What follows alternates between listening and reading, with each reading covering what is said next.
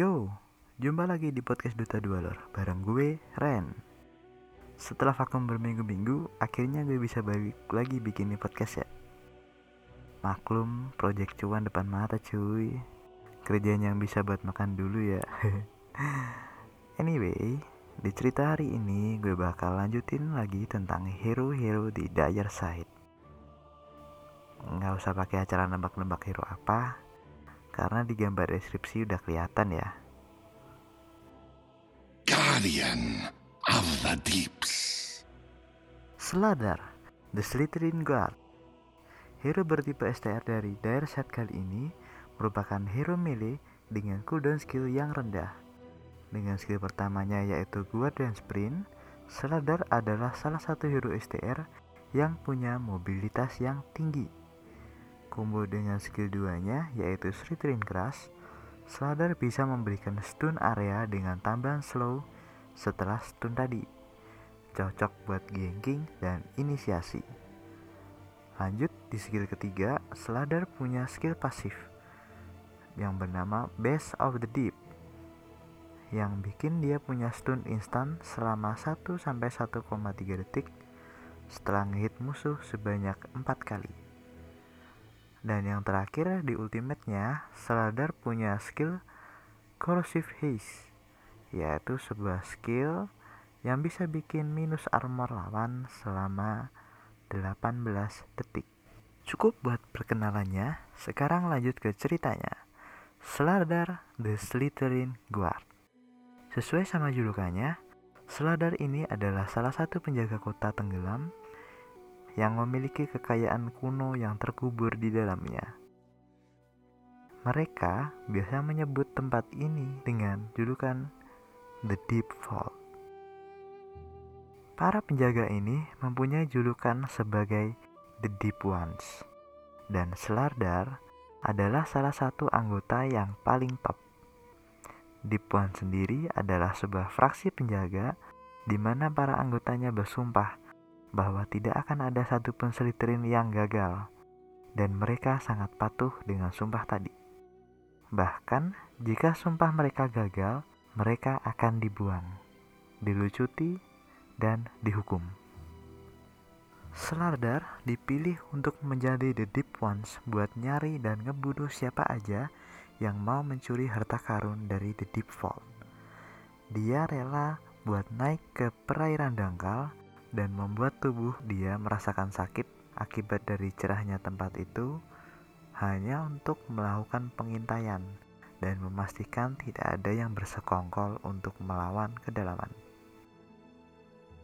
Dikenal sebagai prajurit yang terampil, Slardar ditunjuk sebagai perwira dan pemimpin divisi khusus bernama The Flute, persatuan dari para elit penjaga dan ia pun bergelar sebagai The First Spear. Udah elit, terus dipilih dari beberapa elit lagi. Jadi elitnya elit gitu. Di dalam game, penghargaan ini pun turut diadopsi sebagai item immortal milik Slardar, yaitu Slardar the First Flute. Nah, di dalam The Deep Ones, yang merupakan sebuah fraksi penjaga, ada juga hero lain yang ikut andil di dalam fraksi ini, yaitu Naga Siren. Naga Siren dan Seladar adalah kumbu penjaga terkuat. Hal ini dibuktikan dengan voice line Naga Siren ketika bertemu dengan Seladar. Slardar, let's teach the landlings a lesson. Bahkan dulu Naga Siren adalah seorang pemimpin di The Deep Ones. Namun karena kegagalannya untuk menjaga The Deep Vault ketika ada penyerangan di Grey, sebuah tempat yang ada di kota tenggelam tadi, Naga Siren akhirnya diasingkan.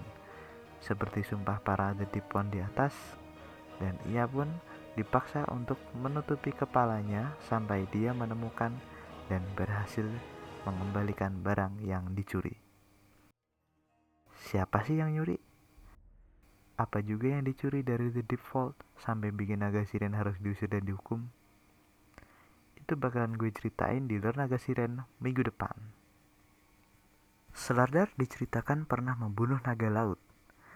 Iya, kayak namanya. Itu adalah spesies naga yang mendiami laut dalam. Mereka terkenal dengan kulitnya yang keras. Tapi, nyatanya kaum The Slytherin berburu naga laut cuma buat ajang olahraga aja loh. Mereka biasa gunain bagian dari tubuh naga laut tadi buat fashion sama senjata mereka. Nah, kalau di dalam game, fashion dari naga laut ini diadaptasi menjadi sebuah set untuk seladar bernama si Dragon Set. Selain naga ziren, ada beberapa hero yang tahu tentang seladar, seperti Alchemist yang bilang bahwa badan seladar mengandung merkuri. Thanks to Slardar, I can rig up an excellent mercury switch. Dan juga Selak I knew a Slytherin just like you doing hard time in Dark Reef. Kalian bingung apa hubungannya sama Slug? Kenapa Slug ngomong kayak tadi? Makanya pantengin terus. Dan ya, segitu dulu cerita Dota 2 lore kali ini. Kalian bisa bantu gue share podcast ini ke tongkrongan atau wanet kalian supaya lebih banyak yang tahu tentang cerita Dota 2. Kalian juga bisa request hero apa yang mau dibahas dan mungkin ngasih beberapa saran buat gue dengan ngeklik link yang ada di deskripsi. Bye. I am Sladar.